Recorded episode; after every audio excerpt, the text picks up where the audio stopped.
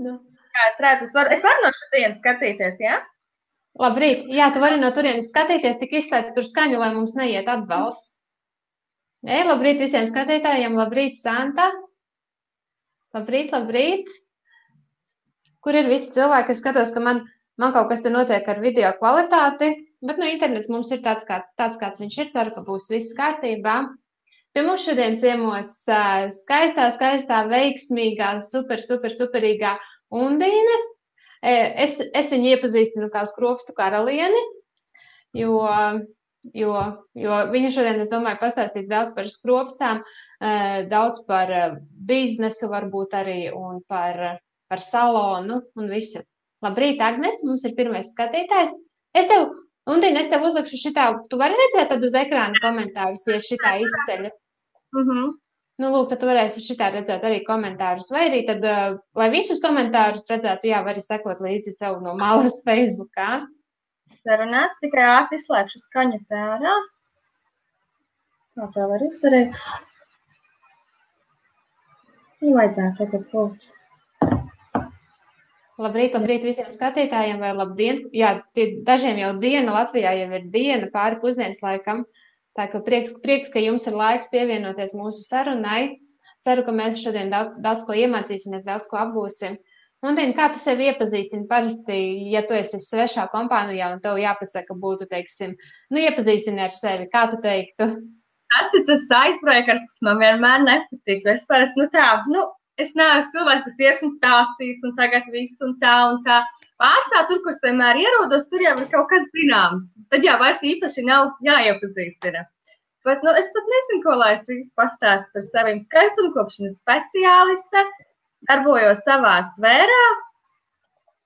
Ko vēl? Um, es tev pareizi pierakstīju skropstu karaliene? Vai tu tā varētu teikt? Mm, gan jau, ka nē. Tāpēc, ka um, uh, te tas, tas, tas nav tur Te nevajag sasniegt nekādu veidu virsotni. Tu visu laiku mācies, tu vienmēr vari būt labāks un labāks un labāks. Un es nekad negribu teikt, ka tas tur kaut kur labāks vai kaut kur tā. Es vienmēr gribu atrast veidu, kur augt, lai tu varētu būt vēl labāks. Bet nekad nekur kaut kur virsotnē. Bet, nu, skrūps karaliene, ka vien, ka nē. Bet, nu, tas ir tas, kas man patīk, ko es daru. Bet tu esi, tu esi nogājusi milzīgu ceļu. Es, es gribu zināt, tā tu apmēram pastāsti, cik ilgi tev Cik ilgi tev tas aizņēma, ja cik ilgi tu gāji, teiksim, vispār no idejas kaut ko darīt par skropstām, līdz kur tu esi šobrīd? Pastāsti visu varbūt tā soli pa solītim, kā tev tas viss sanāca? Tā tad, nu, tas ceļš man tagad sanāk, nu, tie vidēji četri gadi. Kad palika 18, pabeidzu vidus koledžu kā skaitumkopšanas speciālists. Un, un, un izdomāju, ka iešu papildus vēl izmācīties par tā, ko es jau daru, izmācīšos vēl skropstu estētiku. Un tas ir tas, kur tas viss sākās. Un kursi, ko es izgāju pirmie, tieši, nu, ja mēs runājam tikai par skropstām, tas bija ļoti, tas bija pirmais kurs, ko es atceros, es izmācījos, viss tagad būšu meistars. Un bija tā, ka es samaksāju, aizbraucu 5 stundas pasēdēju, bet mums neko neiemācīja, taču certifikāts iedeva. Un tas ir tas brīdis, kur es pati ar sevi cīnījos, nu, mācījos, darīju, lasīju, sekoju līdz dažādiem tehnikiem. Mācījos, mācījos, praktizēju, praktizēju, raudāju pie skropstām, raudāju savam puisim uz pleca. man bija vairāki mentāli breakdown, bet kaut kā man ļoti iepatikās. Un es turpināju, es turpināju, es turpināju, papildus kursi, un kursi tur. Un, nu, tas ir tā, ja tu, ja tu gribi tur kādā kādā sfērā attīstīties, tev ir jābūt iekšā, tev ir jālasa. Es no rīta līdz vakaram pirmais, kas pamostos, ir domu vietu grupā skropstu, lasu, ko meitenes raksta, kādu viņu pieredzi šodien un tā. Bet vidēji tas, tas kur esmu šodien, tagad ir četri gadi. Ap, nu, pastāst apmēram, lai cilvēki varētu saprast, eh, kur tieši tu esi tagad. Ja tu sāki ar kursiem, kuri. Kā lai es to pasniedzu? Tagad um, neilgi pirms savas 22. dzimšanas dienas es atvēru savu studiju. Ļoti ilgi, ilgi lolo.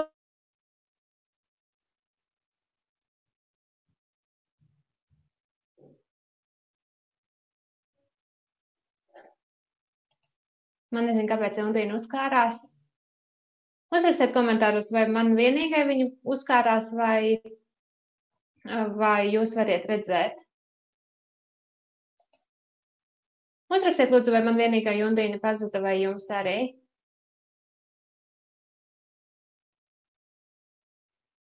Ierakstiet, lūdzu, komentārus, vai tā ir mana, vai tā ir mana vaina.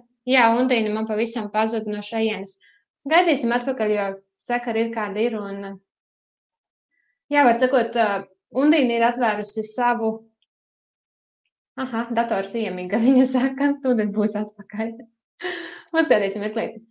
Tad Undīna ir sākot, sākusi ar kursiem, kuri nekam nederēja, un pēc tam vienkārši tālāk mācījusies, mācījusies, un šobrīd jau ir atvērusi savu salonu. Pēc, pa, Mums arī tikai tevi redz. Jā, Viktor, es tā sapratu, Undīna tūlīt būs atpakaļ, viņai dators iesnaudās laikam.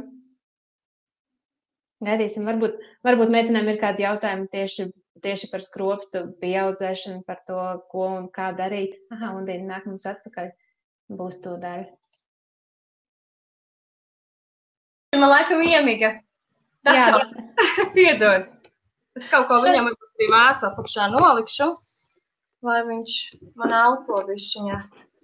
Nu, kur tu bez starpgadījumiem? tas, tas nekas, tas, tas. Ah, tagad es sevi dzirdu. Bet ir laba skaņa, viss kārtībā. Nu, tas tās tālāk, tu atvēri savu salonu. Savu studiņu, un lēnītēm pa šajien arī ir uzšinos, un pagaidām tas ir neverending story.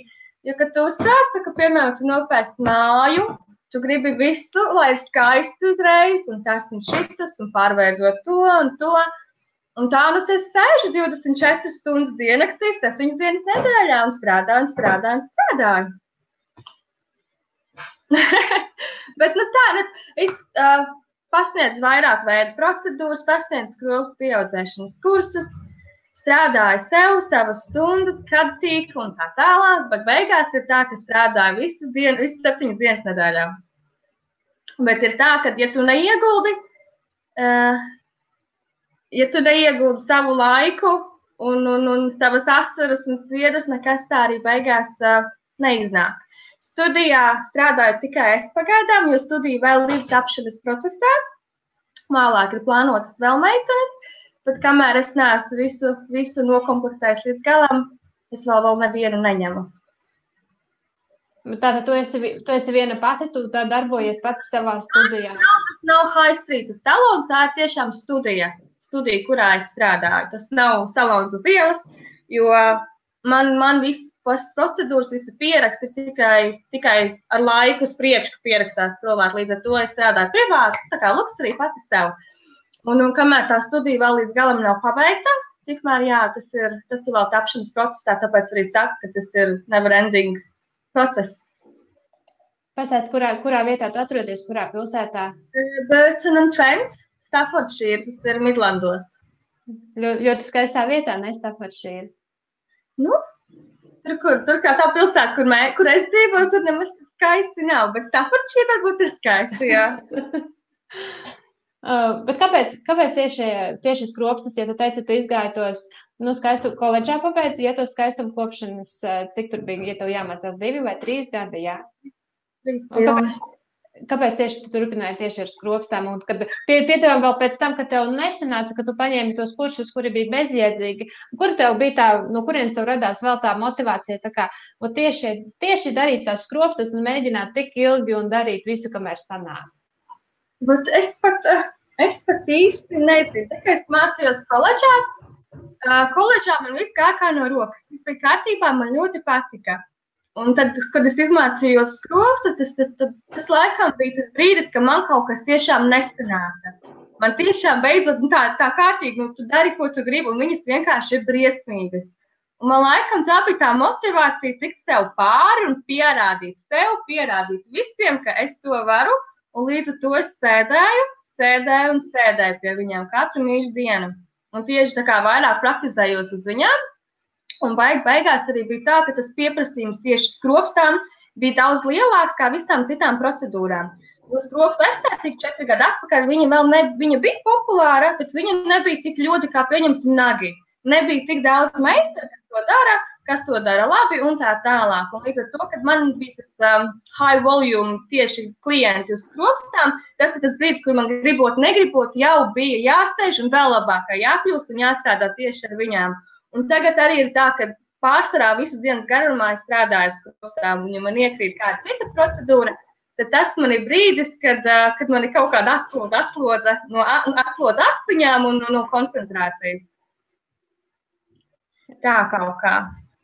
Jā, jā, ar Jānu mēs sačatojam vienā citā, vienā, vienā citā live video. Tāpēc saka, ka redzējis mani kaut kur. Tu saki, ka skroptām, ka tev no sākuma, kad sanāk briesmīgi. Kā tas ir? es nevaru iedomāties, jo tu taču mēģini tā kā uz dzīvu cilvēku. Kā tas ir, ka tu pieliec, pieliec skropstas, viņas izskatās briesmīgi, ko tu dari, rauj nost? Es, ne, es vienkārši, es neesmu likusi nekad skropstas, un man pat nav Man pat nav ideja, kā, nu, es apmēram tā kā varu to iedomāties, bet es neesmu likusi, man nav pieredzes, es nevaru saprast, ko nozīmē, kad, kad briesmīgi izskatās. Nu, ir tā, ka, kad mēs audzējam skropstus, mēs audzējam vienu skropstu, bet vienu naturālo. Darbiņam ir jābūt ļoti tīram un ļoti akurātam. Skropstiņas skropstu līnijā jau vairākās rindiņās, trijās, četrās. Līdz ar to, kad mēs skatāmies no augšas skropstiņām, tur ir muģeklītis. Un reizēm tur nāk tas skills, kad ir jāmācas izolēt atdalīt pārējās krustiņas tieši no vienas, lai mēs varētu uzlikt virsū to vienu mākslīgo. Nu, redz, un kamēr tev nav tā izolācija, neiet pa diedziņu, tikmēr ir tā, ka pie vienas mākslīgās kropstas, lai tā vietā, lai te būtu viena, tev var pielikt desmit. Un tad tur ir beigās zirnekļa kājas, līme visur, un tā tālāk. Un tajā brīdī tu saproti, ka, nu, nav kaut kas, nu, nav, un viss, un tu esi izmācījies tikko, un, un, un, un, un, un tu neko nesaproti. Tev ir certifikāts, tu esi meistars, tu esi kvalificēts meistars, bet tev nav vispār nekādas sajēgas.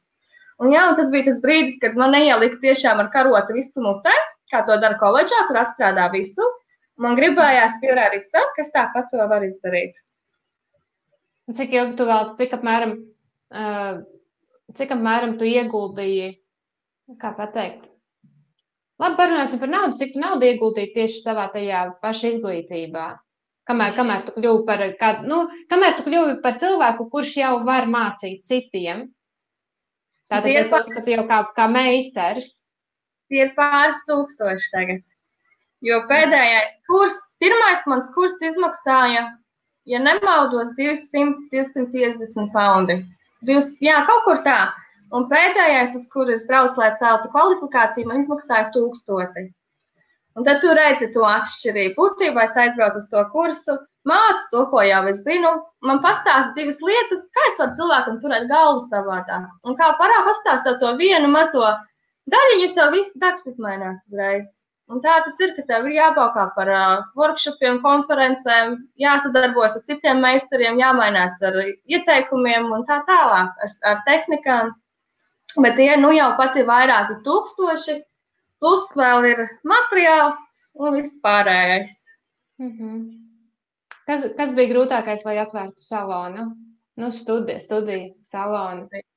Par to jau es jau, protams, ka tas, kā ja strādā šajā, šajā um, sektorā, tev vienmēr tas lielais sapnis, ka, nu, nu, kad būs tava studija un tā tālāk. Un tas man vienmēr, vienmēr, vienmēr bija nu, tā kā apziņā, Bet saprotot, ka man ir arī maziņš bērniņš, es vēl pagājušo gadu mācījos koledžā fulltime, tu saproti, ka tu nevari. Nu, tev nav pat īsti laika tam visam. Un, un, un, un, un, un tad vienu brīdi es vienu dienu pamodos un runāju ar savu draugu, un es saku, varbūt pamēģinam. Un viņš man saka, viņš saka, ko pamēģinam. Es saku, ka varbūt taisnām vajā studiju. Viņš saka, kur, kā, kādas, nu, viņš saka, varbūt varētu uz septembra, oktobru iekrāsim bišku cik naudiņu, jo tas ir dārgs liels prieks, viss jāpērk un tā tālāk. Nu, ko tā tā doma mums palika? Un mēs lēnītēm vakaros sākām meklēt internetā, skatījāmies studijas telpas, nu, ko izīrēt. Tā kā jau mums kāda ideja par izmaksām, par vietām un tā tālāk.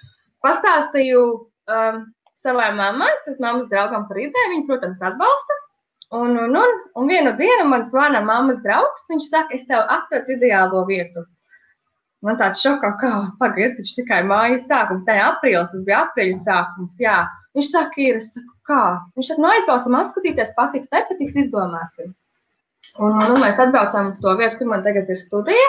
Viņa studija man ir iekšā biznesa centrā, un, un biznesa centrā, kur es tagad esmu, tika renovētas telpas. Viens liels, liels, liels ofis tika pārbūvēts piecos mazākos. Līdz ar to es savā studijā tagad esmu pirmais cilvēks, kas te vispār ir bijis. Viss ir ļoti, ļoti labi standarti attīstīts, izdekorēts un tā tālāk. un es apskatījos un paskatījos, kā, man, kādi mani benefiti esot šeit.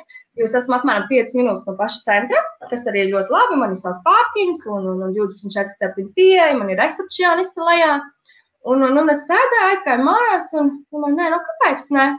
Un neko. Un tā ātri mēnešu laikā es atvēru savu studiju. Bet tas bija tāds variants, ka tas jau zemapziņā ilgi bija. Un jau bija, man jau bija plāns, ko es darītu un kā es darītu. Un, un, un, un pēc tā plāna arī ejot, mēs vienkārši uztaisījām studiju. Izklausās tā vienkārši pārāk neticami, bet es pēc būtības esmu cilvēks, man nepatīk gaidīt, man bieži vien man ir ašā ideja, un tam ir jānotiek uzreiz. Es, man nepatīk mākoņu stundīt, ja, ja ir, tad taisa uzreiz un pa lielam. Bet es atceros, tev bija Tad, kad tu biji tikko atvērus to studiju, tev bija viens tāds emocionāls posts, nu, ka tu esi izgājusi cauri tik daudz, ka man ir lijušas asaras un ir bijuši tie uh, sabrukumi un viss, un tomēr, nu, ka tas, nu, nebija tik viegli tā, kā tu to tagad saki. Jā, tas ir tā, jo es, par, ja es kaut ko bieži un stāstu, es cenšos vairāk uz to pozitīvos pusi, jo es esmu pamudinājis arī vairākas savas draudzenes, uzsākt savus mazos biznesiņus un darīt to, kas viņām patīk. Viņas ir tiešām to sākušas darīt, un viņas ir ļoti laimīgas. Un, un es vienmēr cenšos turēties pie tā pozitīvā, jo tas sliktais būs vienmēr un visur. Un tas sliktais nebūs tas, kas tev uz priekšu bīdīs, bet gan tas pozitīvais. Bet runājot par tiem mentālu breakdowniem, ir tā, ka, jā, protams, asaras ir vaiprātīgi daudz bijušas. Esmu teikusi saviem viss. Mēs šito tagad, mēs klapējam ciet, mēs vairāk šito nedarīšu. Viss, es vairs negribu ar nevi strādāt šajā sfērā es tieši nezinu uz pirmo veikalu un es strādāšu. Viss man vairs nekādu saistību. Un, un ir tā lieta, ka skaistumkopšanas nozara ir ļoti self-destruktīva joma. Ļoti. Tāpēc, ka, tad, piemēram, kad es nevaru to teikt par visiem, protams, speciālistiem, bet lielākā daļa speciālistu strādā, viņi strādā ar cilvēku, līdz ar to viņi atdod visu sevi. Un ir tā, ka cilvēki, ja tu staro pozitīvus, vienmēr esi atvērts, vienmēr nāc pretī, Ir cilvēki, kas to novērtēs, un ir cilvēki, kas tā konstanti arī izsūks. Un ir citur reiz tā, ka uh, visu dienu nostādāt, es vienkārši nespēju pat parunāt ne ar savu bērnu, ne ar savu puisi, es vienkārši esmu izsmelta. Un, kad iekrīt tāda laikā, Ziemassvētku vai, piemēram, tagad jūlijas, kas ir ļoti, ļoti, ļoti bizija laiks, dēļ holidajiem, dēļ svētkiem, tu strādā tiešām, nezinu, visas 24 stundas diennaktī, un tev vienkārši krājas. Tu nevari kā cilvēks iziet ārā, satikt draugus vai tā tālāk. Tu strādā, tu strādā, tu strādā. Un nevienmēr jau tas viss ir pa diezgan. Citreiz gadās, ka lietam kaut kas notiek. Tad, protams, domā, ah, ko es izdarīju nepareizi. Viņš sūdzās, tu, protams, viņam centies izlabot un tā tālāk. Bet katru reizi, kad kaut kāds, kaut kāds mislīgs notiek, tu, protams, ka tu uzreiz sabrūc mazliet viņās, jo tu taču centies, taču centies, tu darīji visu, kā vajag. Protams, ir bijuši visādi arī ne, ne konflikti, bet strīdēšanās ar citiem meistariem un vēl sazina kas un mūžīgās runāšanas un tā tālāk. Un arī tas tevi ļoti, ļoti sadragā. Jo es vispār esmu cilvēks, kas peld pēc traumas, vienmēr daru visu savādāk, kā dara visi, visi citi. Un vienmēr tas ir citiem arī paprātam, un arī viedokļu ziņā tā vienmēr ir. Un līdz ar to tur arī bijuši tie desmit tūkstoši mental breakdown, ir audāšanas un tā tālāk. Bet tad, kad mēs paskatāmies tagad atpakaļ un tagad, tad tu saproti, kam tu esi gājis cauri un kāpēc. Redz, kur komentārs no Sintējas. Vari redzēt? Uh, jā, pāris reizes uz skaisti. Ir tā, ka uh, skropstiņām ir divi veidi, skro, ir divi veidi skropstiņas, ir zīda un ir mākslīgā ūdele. Un katram no viņiem ir savs, savas tā kā benefits, ko viņi dod. Ūdele ir vairāk matēta, mīkstāka un atkal zīts ir mazliet spīdīgāks. Ir atšķirībā, kāds, kā, ko meistars tev ir līdz uz atspiņām. Jo tas tie materiāli mums ir daudz un dikti, un arī tie efekti ir daudz un dikti. Pārsvarā, uh, kad tu ej pie, pie sava meistara, tu, protams, izrunā, kas tev patīk un kas tev nepatīk. Ir cilvēkam ļoti patīk, ka ir tas plastiskais skats, kuram ir dramatika un tā tālāk, lai vairāk līdzinātos um, tieši striplēšīs. Un tad, kad mēs ejam pie tā meistara, ja ir konsultācija, tajā konsultācijā mēs visi izrunājam, kas būtu tas, ko mēs gribam, un kas būtu tas, kas, ko mēs negribam. Bet pārsvarā skropstām nevajadzētu justies kā plastistam uz acīm, un arī spīdēt viņam nevajadzētu, jo viņām jau ļoti, ļoti mīkstām un vispār nepatīkām.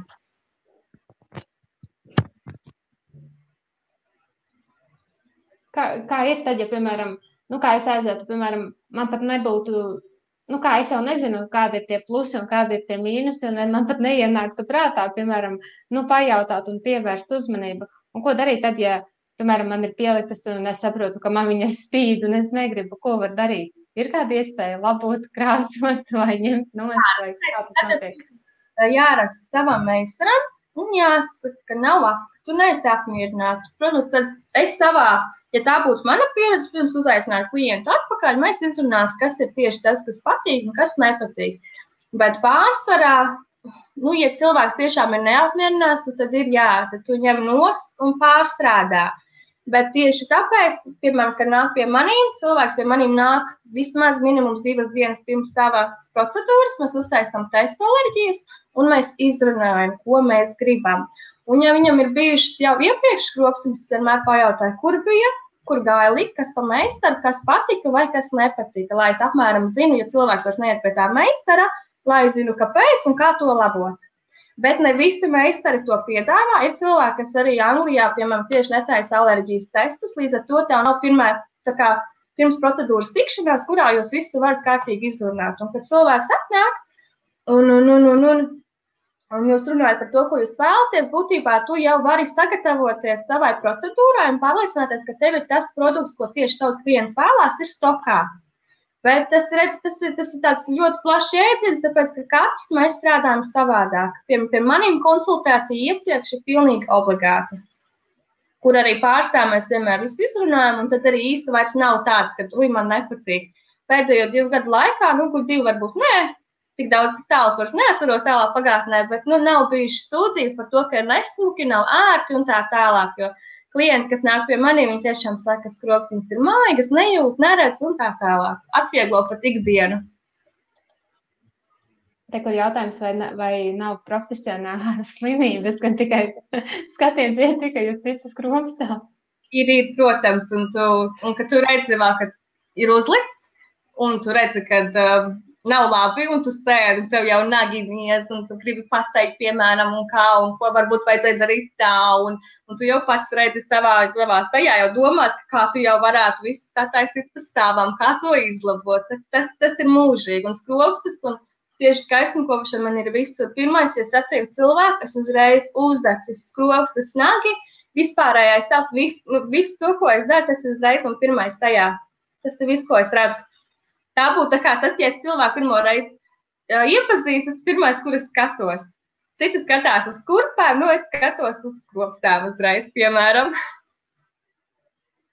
Uh, bet kā, tā, kā tā šobrīd ir, ko tu, kad tu, uh, cik, cik procentuāli tev ir uh, skropstu klienti un, un pārējais viss, ko vēl tu dari? Tu teici nāgus, matus? Nagi, skropstas, tagad lašlifts uz acis, vaksācijas, uh, sejas procedūras, vispārēji ķermeņa procedūras. Bet, ja mēs sakam procentuāli, tad 70% tās ir tikai skropstas. Jautājums, vai es iegūstu pasniedzēju kvalifikāciju? Kvalifikāciju nu, nu, nokārtoju mani PTTLS un arī training, traineris diploma vispēc, vispēc regulācijām, ejot caur, caur to procesu. Ko tu ieteikt, vai, vai ir kādi uh, priekšnosacījumi priekš cilvēkiem, kuri gribētu kļūt par, uh, nu, teiksim, meit, meitenes, kuras gribētu kļūt par arī par skropstu meistariem, vai ir kādi priekšnosacījumi? Nu, teiksim, ka tu atsijā, tu varbūt, tu vari būt par labu meistaru un tu nevari būt. Um, Pagaidām visas meitenes, ko es esmu apmācījis, man ir bijuši ar dažādiem backgroundiem un ar dažādiem uh, vecumiem. Jaunas, jaunas meitenes, jau sievietes, viņš jau gados. Un būtībā ir tā, ka uh, tev ir jāgrib. Tev ir jāgrib. Un otrs ir tas, ka ir jābūt uh, pacietībai. Ir jābūt pacietībai, bet nav jābūt pacietībai. Un ir divu veidu pacietības ko es varu salīdzināt tieši ar sevi. Es kā cilvēks esmu ļoti nepatīkams kaut ko gaidīt, man vajag tagad un uzreiz. Bet, ja mēs runājam par skropstām un smalku darbu, es varu sēdēt stundām, un man patiks, un es darīšu, kamēr būšu padarījis to visu. Un būtībā atsijāšana, to var pateikt tikai tad, kad cilvēks jau kādu brīdi praktizē un kāda ir arī viņa pieeja. jo par meistaru nepieciņas par tādu kļūst. Un, te, un vispār skaistumkopšanā un tādā procedūrās, un vispār, kas viss, kas ir artistika un tā tālāk, talants tie pārsvarā ir 10%, pārējie 90% tas vienmēr ir smags darbs un mācīšanās. Un, ja tev ir pareizā pieeja un tu to vēlies darīt, tad tāda atsijāšana vispār tur nav variantu. Cik apmēram meitenes tu jau esi apmācījusi? Mm. Varētu teikt, ka tagad man papildināsies šomēnes pa sešām meitenēm, bet tagad varētu teikt, ka tas skaits varētu būt uz 20. 20. Ja tagad mēs tad būs baigā skaitīšana, bet jā, man varētu teikt, ka 11 to noteikti ir varētu pie 20 jau būt. Es esmu dzirdējis viedokli, ka citi, nu, kas ir izcili meistari, profesionāli, viņi negrib apmācīt citus cilvēkus, tāpēc, ka, attiecīgi, viņi domā, ka viņiem būs mazāk klienti. Kāda ir tava attieksme? Tad, kad uh, es braucu uz instruktoru kursiem pie Dārijas, kas ir viena no top treneriem visā pasaulē un Eiropā, un viņas brands ir viens no leading brandiem tieši Anglijā, Viņa mums teica, ka, uh, lai mēs nebīstamies, tāpēc, ka, ja nāk pie tevis mācīties, piemēram, kāds, kas jau kaut ko praktizē un tā tālāk, viņš nāk tieši pie tevīm, tas ir labi. Tas nozīmē, ka arī viņu acīs tu esi tieši meistars. Un, ja tu apmācīsi, piemēram, savā pilsētā kādu vēl meitenīti, tas ir ļoti labi, tāpēc, ka tas ir tavs students, un viņš nāca pie tevis mācīties, tāpēc, ka tu esi meistars. Un būtībā, jo tu vairāk apmāci, un tieši cilvēki ir zem tevīm, jo augstāka ir tava kvalifikācija. Tā kā es savā pilsētā arī jau esmu apmācījis diezgan meitenītes, man arī meitenītes, kas braukuši diezgan tālus gabalus. Un, un, un, es nejūtu vispār nekādu sensensību. Esmu priecīgi paņemt mierīgi vēl kādus rokas divus meistarus pie sevim, lai strādā meitenes. Tāpēc, ka klientu pietiks visiem, ja tu savu darbiņu darīsi labi. Šeit ir jautājums no Dienas, diezgan garš. Tā ir tieši tagad.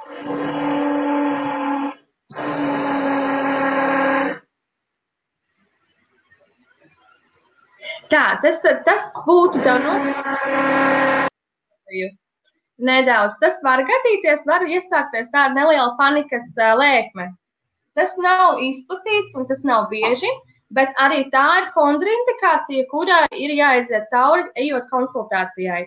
Kad pie maniem klientiem atnāk, mēs izrunājam visas veselības problēmas, vai nav epilepsija, vai nav panikas lēkmes un tā tālāk.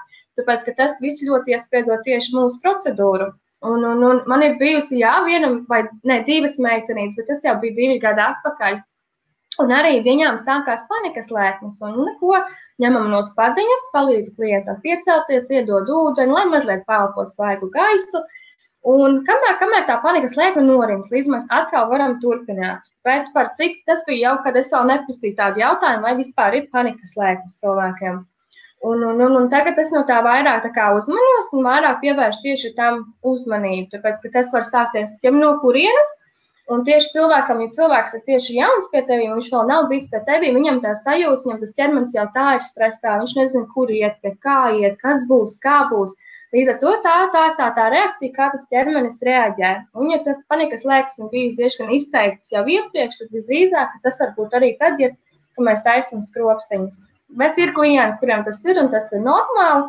Un tajā brīdī mēs tam jānāk pretī un jāpalīdz cilvēkam iziet ārā, pelkot, padzert ūdeni, lai kamēr sirsniņa noriem, norimstās, un mēs varam atkal turpināt darbiņu. Uh, gribēju pajautāt, vai tu savām meitenēm, piemēram, kuras tu apmāci, man ir briesmīgs troksnis, jo man remonts notiek mājās. Bet gribēju pajautāt, vai tu palīdzētu savām meitenēm arī atvērt salonu, teiksim, kā tu esi izdarījusi, nu, teiksim, kur aparatūru un tā tālāk, visu, ko un kur iegādāties? Jā, tur ir tā lieta, ka tās meitenes, kuras pie maniem ir nākušas mācīties, es viņām neiemācu tikai kā pielikt skropstas. Mēs runājam daudz un dikti tieši par biznesu, par mārketingu. Es par cik esmu izmēģinājis daudz dažādas aprīkojumus, mācoties koledžā, braucot uz dažādiem kursiem, es zinu, ko to, kā uzsākt to visu lētāk, kur to visu iegādāties, un tas ir tas viss, ko es saviem studentiem uzreiz iedodu. Arī pēc kursiem studentiem ir mans un, un limitēts uh, mentorships, nezinu, kā latviešu pateikt. Bet es turpinu ar viņām sazināties, ja viņām ir kāda problēma vai kāds jautājums, viņas droši man raksta, es atbildu, sniedzu informāciju, kurām viņam vajadzīga. Ja meitenēm vēl aizvien, piemēram, kaut kas neizdodas, viņas ir vairāk kā laipni aicināts atbraukt vēlreiz pie manis, mēs atkal iziesim cauri praktiskajai daļai, lai visus, visas kļūdiņas un visus erorus varētu atkal labot. Bet, kad meitene atnāk tiešām pie maniem, es iedod visu pilnu informāciju, visu, ko vien grib. Kur iegādāties, kā sākt, kas ir jādara ar papīriem, kā nokārtot to, ko drīkst, ko nedrīkst, un tā tālāk. Arī kā mazliet viņās šmaukties, mazliet viņās, nu, tā pa, pa, pa likumam, bet šmaukties, un kā bišķiņi izdarīt to, kamēr sākam to, to visu es pastāstu, vispār neko nepatur pie saviem. Tāpēc, ka es zinu, cik daudz un cik grūti, kamēr tu visu to uzsāsi, tas ir liels ceļš. un, un, un, un, un, kāpēc, ja es varu pastāstīt, un lai cilvēkam ir vieglāk, kāpēc ne? Tāpēc, ka es esmu tikai par to, ka uh, pietiks sēdēt, nezinu, no astoņiem rītā līdz pieciem vakarā, piecas dienas nedēļā, un neko nedarīt to, kas tev patīk. Ja, tev, ja, tu vari, ja tu vari izsisties un tu vari darīt to, kas tev patīk, un, tu, un tev var kāds palīdzēt, lai tu to varētu sākt darīt diezgan labi, tā ka arī, ka naudiņa nāk uzreiz iekšā. Cik ilgs ir, cik ilgs ir kurs pie tevis? Cik ilgi notiek apmācība? Man ir vairāk veidu kursi, bet pārsvarā kursi ir divas dienas līdz vienai dienai, viena līdz divas dienas. Bet tās ir pilnas intensīvas 12 stundas, kad mēs strādājam no 9 rītā līdz 9 vakarā. Un pēc tam jau, kad tas iemācās tehnikas, pastāst, ko darīt, pēc tam jau ir tikai prakses jautājums. Tāpēc, ka es varu sēdēt blakus, bet kamēr es sēdēšu blakus un rādīšu pirkstu, kā jādara, neiemācīsies. Jābrauc mājās, un pašām jāstrādā, un pašām jāsaprot, kas ir jādara. Pēc tam meitenes man sūta, es uzreiz certifikātus neizdodu, meitenēm pēc tam, pēc kursiem jāiesūta četras, četras successful case studies, kurus es atkal vērtēju, pastāstu, kur viņi, es redzu pēc bildēm, kur viņām ir problēmas, kā to uzlabot, un tad es arī dodu, jā, vai ir nolikušas vai nav. Un pēc laika, kad ir tās četras studijas izpildītas, kas ir pēc standarta, tad viņas iegūst arī akreditētu certifikātu. Tad būtībā nav iespējams, ka tu izmācies, kā man bija četri gadi atpakaļ, ka to izmācies un tu neko nesaproti. Un tas ir tas mūžīgais jautājums, kāpēc kursu cenas man ir tādas un citiem ir lētākas. Nu, tur ir kvalitāte, tu maksā to, ko tu saņem, diemžēl. Nu, pastāsti, kādas ir kursu cenas? Cenas kursiem sākas ar 200 poundiem un beidzas vidē ap 500. Ir arī par 1000 un 1500, bet tie jau ir citi mērogi, tie ir eksperti līmeņi un tā tālāk ar pasaules slaveniem meistariem. Bet vispār pirmie kursi tas ir no 200 līdz 500. Un tur, kur mēs, piemēram, ja mēs salīdzinām vienu vietu, kur jau man ir bijuši vairāki studenti pārtrenēties, tāpēc, viņi samaksāja naudu, bet arī neko neiemācījās. Ir, ir kursi pa 250 poundiem, tu aizbrauc uz akadēmiju, 5 stundas pasēdi, tev iedod lelīti, bet tev neiedod visu lelītes galvas, kā mācīties, tev iedod pusgalviņu. Tātad tev ir viena astiņa, ko tu atstrādā 5 stundās. Tajās piecās stundās tu arī atstrādā teoriju. Tātad divas pusstundas tev ir teorija, divas pusstundas tev ir praksa. Tu nestrādā uz dzīvu cilvēku, tu pat nezini, kā uzlikt pareizi acīm padiņus, lai tu nevarētu salīmēt acis kopā, jo uz lelijas tev tas nav jādara. Uz lelijas tev ir jāuzliek tikai skropstiņas klāt. Ja tu to vari izdarīt, tu esi certificēts meistars. Pēc tāda kursa tu tev nav nekāda turpmāka sas, saskarsme ar tavu treneri, tu ar viņu nerunā, tev nav jāsūta savi darbi, viņi tevi nelabo. Pēc tam piecām stundām tev iedod certifikātu, tu esi meistars. Tālāk, kulies kā tu gribi, strādā ar cilvēku acīm, kas ir ļoti svarīgs orgāns, tevs mums vairāk neiedos un spēlējies ar viņām. Lūdzu, un tā ir tā atšķirība. Izklausās pēc mazas šausmu filmas, ja godīgi. Ja godīgi tā ir, tāpēc, ka tās ir acis, tās ir acis, tas nav. Liekas, kas tur uzpindzelēs skropsas virsū? Nē, tas tā nav. Ir ļoti daudz jāzina arī no medicīniskās puses, tur jāatpazīst, kā kas strādā, kā strādā ķermeņa procesi, jā, lai tu vari pareizi instruktēt savu klientu, ko darīt, ko nedarīt. Tev ir jāpazīst, atziņai kaut kas nav labi, kas tas apmēram varētu būt, vai es varu ar to strādāt, vai es ar to nevaru strādāt. Tas, tas ir plašs jēdziens, tas nav tikai uzlikt to skropstu virsū. Tas ir plašs, un tas ir tas, ko mēs šeit kursos cenšamies nostāt tajās 12 smagajās stundās. kad klients man ne klients, bet uh, students atbrauc no rīta, viss tāda priecīga, viss ir saikta, tad deviņos vakarā viņi man, es varu braukt beidzot mājās, nekā jau vairs nevar paņemt iekšā to informāciju. Bet ko līdz tu vienreiz to informāciju paņem, viņi kaut kur tev paliek, un tad, kad tu sāc praktizēt, tu jau apmēram saproti, ā, man, man treneris teica to, tad tas varētu būt tāpēc. Un tikai praktizējot, tu sāc saprast, kā tās lietas kā darbojās. Varbūt vari pastāstīt, kāda ir kādi ir galvenie mīti. Jo, piemēram, man pašai, piemēram, ir uzskatos, ka, piemēram, pieaudzētās skropstas, ka bojā īstās skropstas.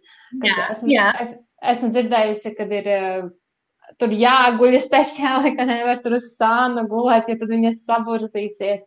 Nu, kā, nu, kāda ir tā izplatītākie mīti un stereotipi, kurus, kurus tu vari apstiprināt vai apgāzt?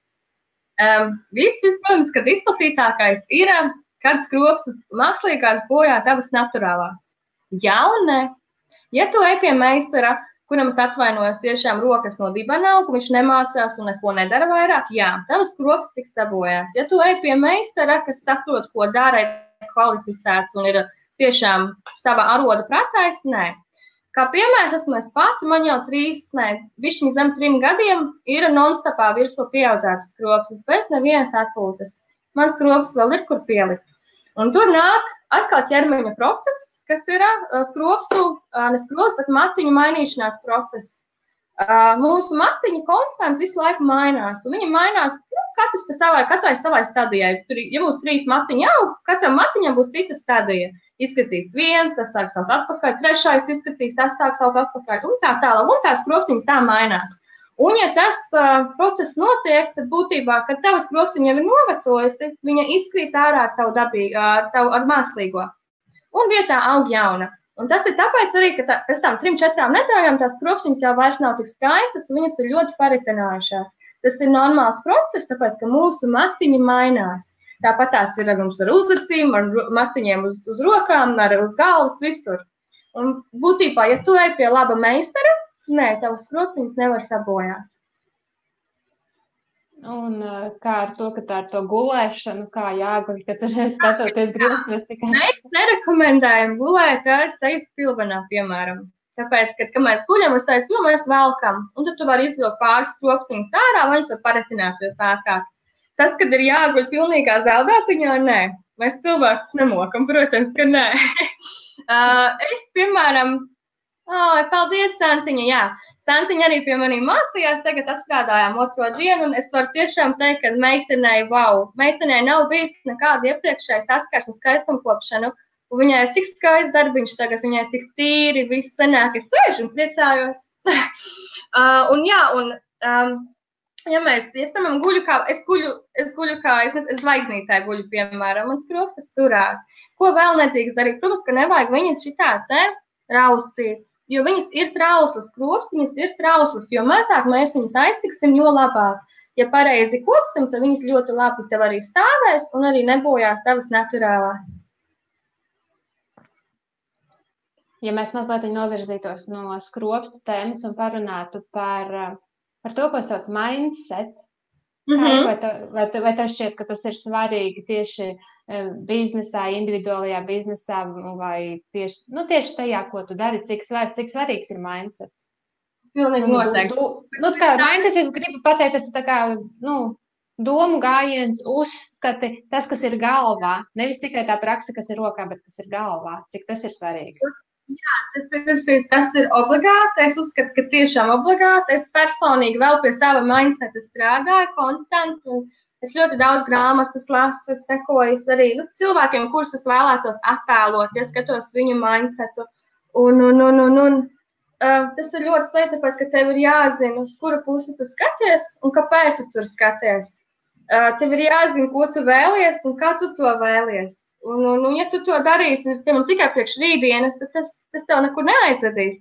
Tev ir jāredz kaut kur tālāk, tālumā, ko tu vēlies. Tev jābūt pareiziem uzskatiem. Uh, tev ir jābūt. Uh, um, nezinu, tas arī, kas ir pareizi uzskati, vai ne? Katram jau mums tas viss ir savādāk. Bet uh, ir noteikti jāsako līdzi un jāstrādā tieši ar sevi un ar savām domām. Un, un, un, un, un, uh, psiholoģija daudz jāmācās, tāpēc, ka, ja, tev, ja tu nestrādās ar saviem, tu ļoti ātri izdegsi. Ļoti ātri izdegsi. Ļoti forši. Kas ir tagad, uh, kas ir tagad tavos mērķos? Kas ir, ja tu vari padalīties, tas nav obligāti, bet ja tu vari padalīties, kas ir tava lielā vīzija? Savu lielā, redzi, es tikko sasniedzu vienu jau lielu vīziju, it kā jau ķēt uz nākošo, vai ne? Nu, pagaidām lielā vīzija ir pabeigt attīstīt. Labi, salons esmu atvērusi, salonu studiju esmu atvērusi, bet uh, tā vīzija viņu ir nokomplektēta tagad. Tiešām tā, kā es iedomājos un kā es to, to vienmēr esmu vēlējusies. Un pēc tam jau, pēc tam jau es pat nezinu, jo vienmēr jau tas lielais sapnis bija sava vietiņa, sava studija, un tagad kur tad vēl aizkāpju, un, un pavisam nesen, kad kļuvu par treneri, arī tas man bija tāds, tas man arī uzpeldēja tā no zila gaisa, un es biju, es biju par to domājus un, un, un apsvērus, ka tas nekad negāju uz to, jo es nekad nedomāju, ka es esmu tam gatava.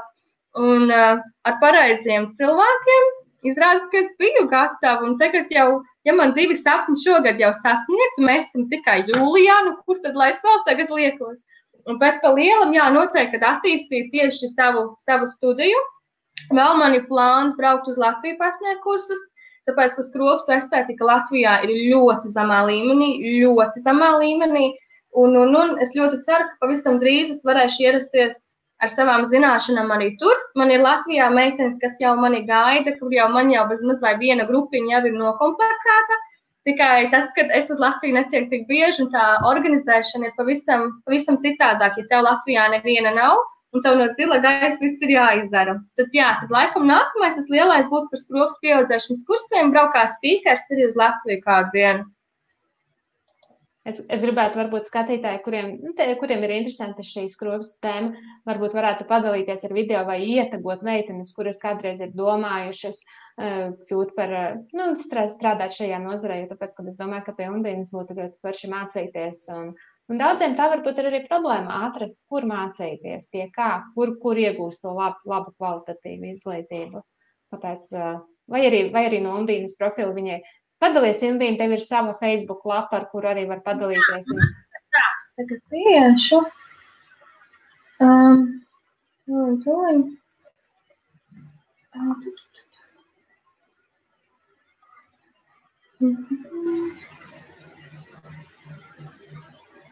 Tā. Tas ieraksts, es nelikšu linku iekšā, bet es ierakstīšu, kā lapu var atrast. Jo linku man tagad kopēt kaut kur tas būs vēl.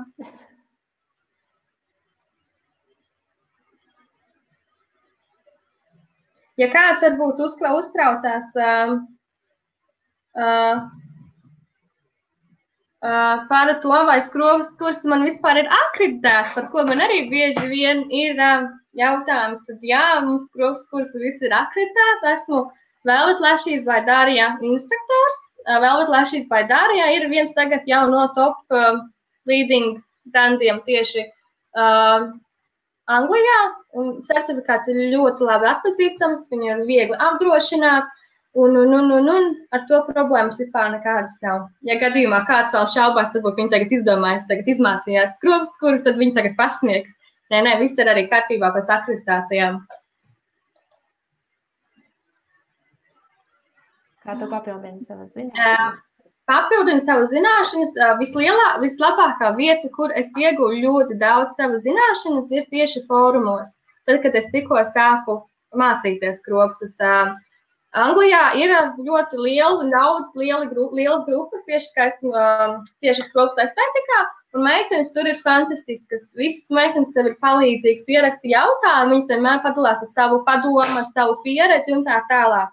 Tās ir vietas, kur ir, ir fórumi, kuriem es konstanti sekoju, ir konstanti meistari, kuriem es konstanti sekoju. Es varētu teikt, ka es pat tos meistarus kā stalkoju, skatos, ko viņi dara, kā viņi dara, kāpēc viņi tā dara. Ir cilvēki, kuriem es ļoti vēlos līdzināties, līdz ar to es viņiem cenšos būt ēnā kaut kur tā, lai es nu, varu mācīties kaut, kaut, kaut kādu labumu sev iegūt no tā visa. Ir kursi, brauc uz kursiem, protams. Uh, ļoti labi palīdz, ja tu arī esi, ja tu kontaktējies tieši ar citiem meistariem. Tāpēc, ka katrs no mums, mēs strādājam savādāk, un katram no mums ir savas tehnikas, un ir diezgan veselīgi padalīties ar tām tehnikām. padalīties ar to zinām, savu zināšanu materiālu un iedot otram, un tas otrs iedot tev arī pretī. Tas ļoti, ļoti, ļoti labi strādā.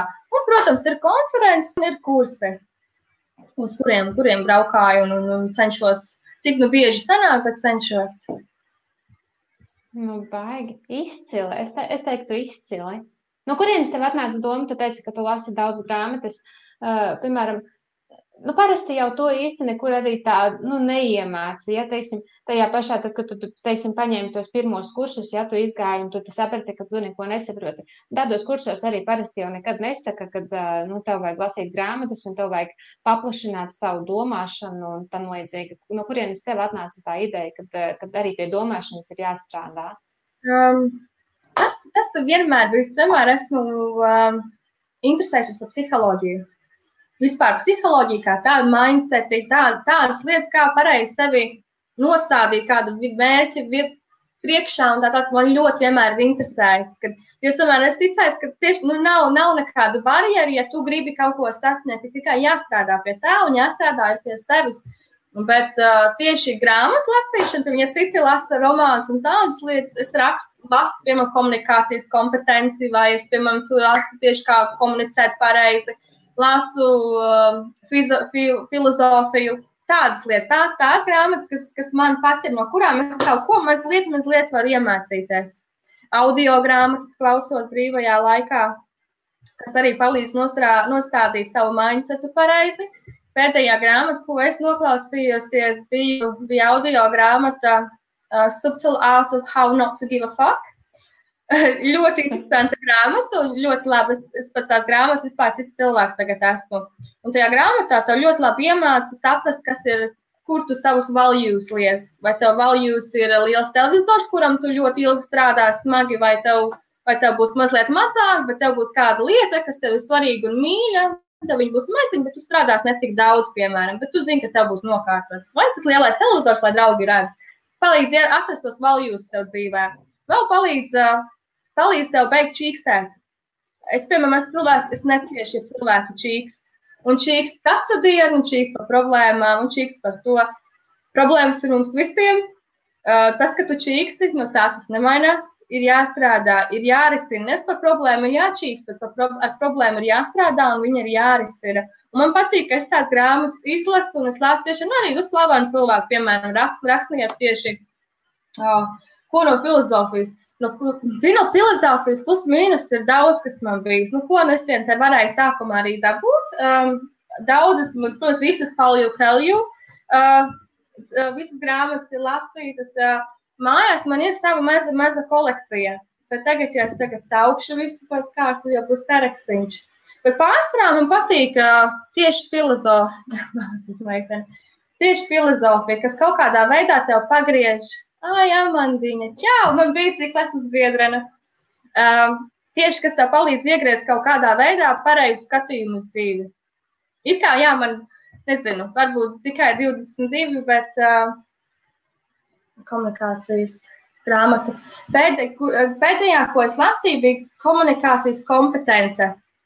Es tagad neatcerēšos rakstnieku, jo komunikācija tā bija pēdējā, un to es kaut kādu pusotru gadu atpakaļ lasīju. Tagad ātri, ātri aprakstīšos, kas varētu būt rakstnieks. Un,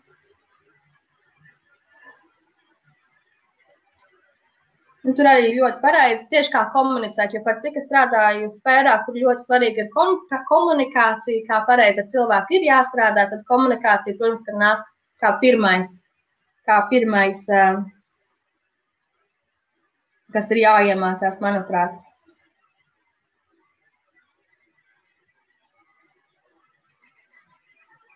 Un tad visādi lietuviešu grāmatas es varu pat ies kompetencē. Jā, reku šī tāda te, parādīšu grāmatiņu. Es nezinu, vai redzat, kā saprasties un veidot attiecības. Nu, es esmu, esmu satraukusies, tāpēc, ka šodien ir pats pirmais live video. Es nekad neesmu tāds taisījis, tāpēc pat nezinu, kā tā lieta no malas izskatās šodien. Es, es nezinu, ka, ka, vai tā tiešām tā ir, ka neļauj žestikulēt, vai tā žestikulēt, tas ir li, likts uzsvars, likts uzsvars, ka tas ir pārāk daudz. jā, nedrīkst būt daudz lieku kustību un tā tālāk, jo tas, protams, ir pirmais, kas tevi um, nodod, ja tu esi satraucies un tā tālāk. Bet uh, tā otra lieta, tas, ka tu esi cilvēks, tu biji, nu, tev, tas ir pie tā jāstrādā. Un katru reizi, kad mēs darām kaut ko pirmo reizi, mēs, protams, no tā satraucamies. Un tikai darot to otrais, trešo reizi, mēs jau saprotam un no tā vairs nebaidamies. Un, kad Dacīt man, man uzaicināja, man bija pirmais pakāpet, vai es varēšu, es taču neesmu, es neesmu cilvēks, kas, kas varētu, nu, kas taisīt live video. Es neuzskatu, ka es varētu, nu, kad man būtu iekšā taisīt live video par visu. Nu, es katrā ziņā tev varu dot lielu paldies. Piekriti un atnāc. Tas ir jā, nu, un, un, un, jā, es, es nezināju, kā tā lieta īsti, par ko mēs runāsim. Tad, protams, ka tev iekšā ir mazliet ciņās uh, izbijos. Um, jā, es, es, es nāku no cēsīm. Oriģināls nāk no cēsīm. Kā tu nokļuvi Anglijā? Ja tu esi tik jauna, tu paspēji jau koledžā mācīties, tad tu atbrauc uz pusauģi gadus? Man visa izglītība ir tikai Anglijā. Es atbraucu, ka man bija 13 vai 14. Nu, gan mazliet, maz, mazliet zem desmit gadiem atpakaļ. Jā, sanāk zem desmit gadiem, bet nu mazliet tajās. Un bija tā, ka um, man māma atbrauc pirmā, māma iekārtojās, un, protams, ka mamma, kā jau mamma, savas bērnas grib pie sevīm. Un pagāja gads, un mamma mums atbrauca ar māsu pakaļ, un, un tad man bija kā tīneidžerim, man bija lielais spars, es nekur nebraukšu, es negribu, man nepatīk, kāda Anglija, man visi draugi šeit, kā tas ir, es taču valodu tik labi nesaprotu, mums ka bail pirmais. Tad mēs ar draugiem vēl domājām, visādus, nu, varbūt pazaudēt man pasi, lai es nekur nevaru aizbraukt, vai varbūt no mājām aizskriet uz to brīdi, kamēr, kad man jābrauc prom. Un beig, beigās esmu ļoti pateicīga mammai, ka es esmu šeit, ka esmu atbraukusi, tāpēc, ka es nezinu, kur es būtu Latvijā tagad.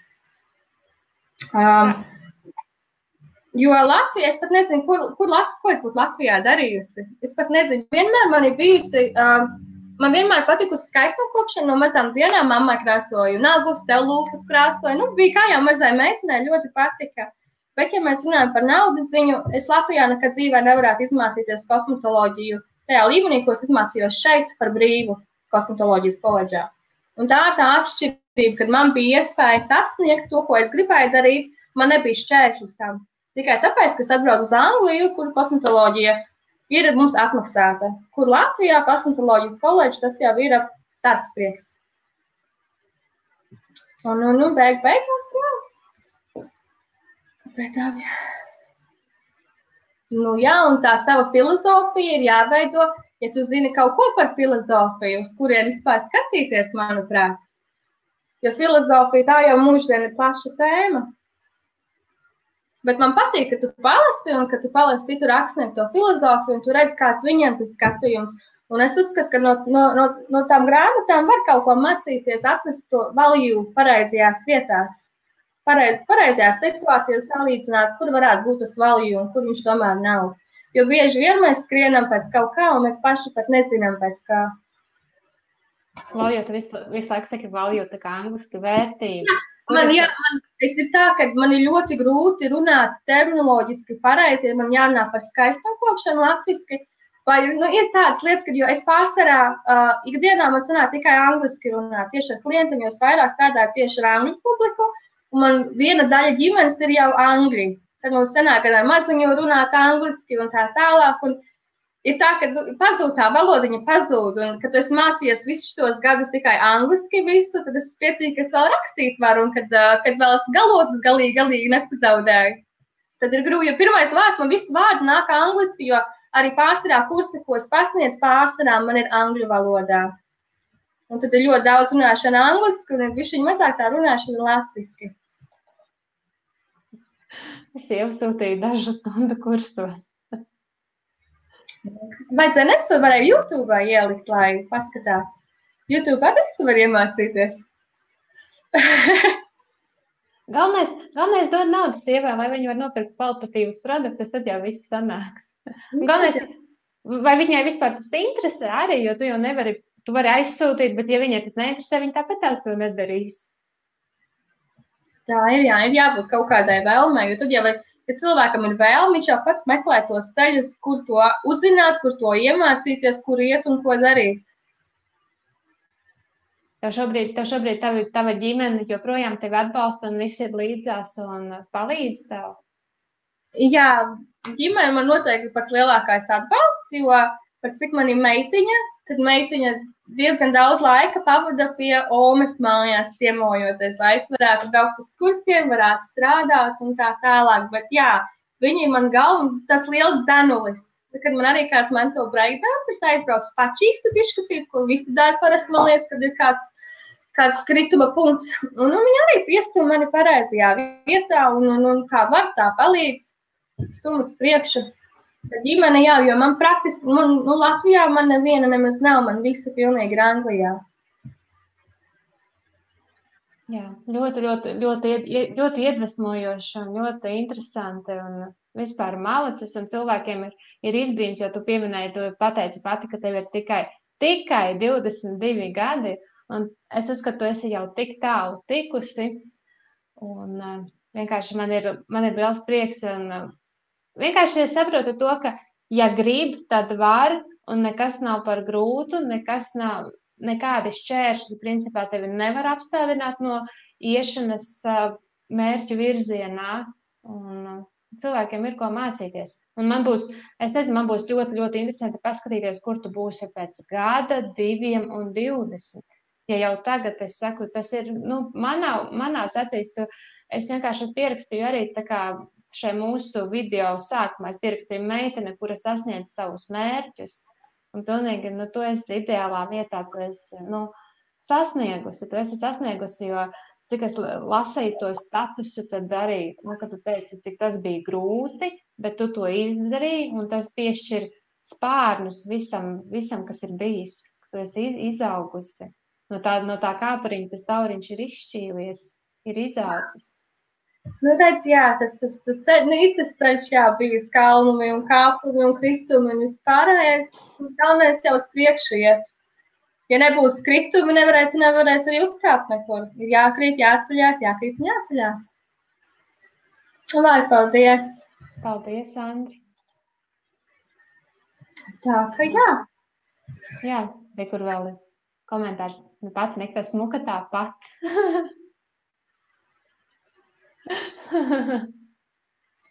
jau ir jaunais kolekcijas pūderkrēms. Viņa arī beauty blender nes. nu, varbūt, nezinu, bet ja smuka tāpat, tad priekš kam? Tad priekš kam? Aha. Nesas, nesaskatīja, nesaklausīja, ko, ko sasniegusi, kur atrodas.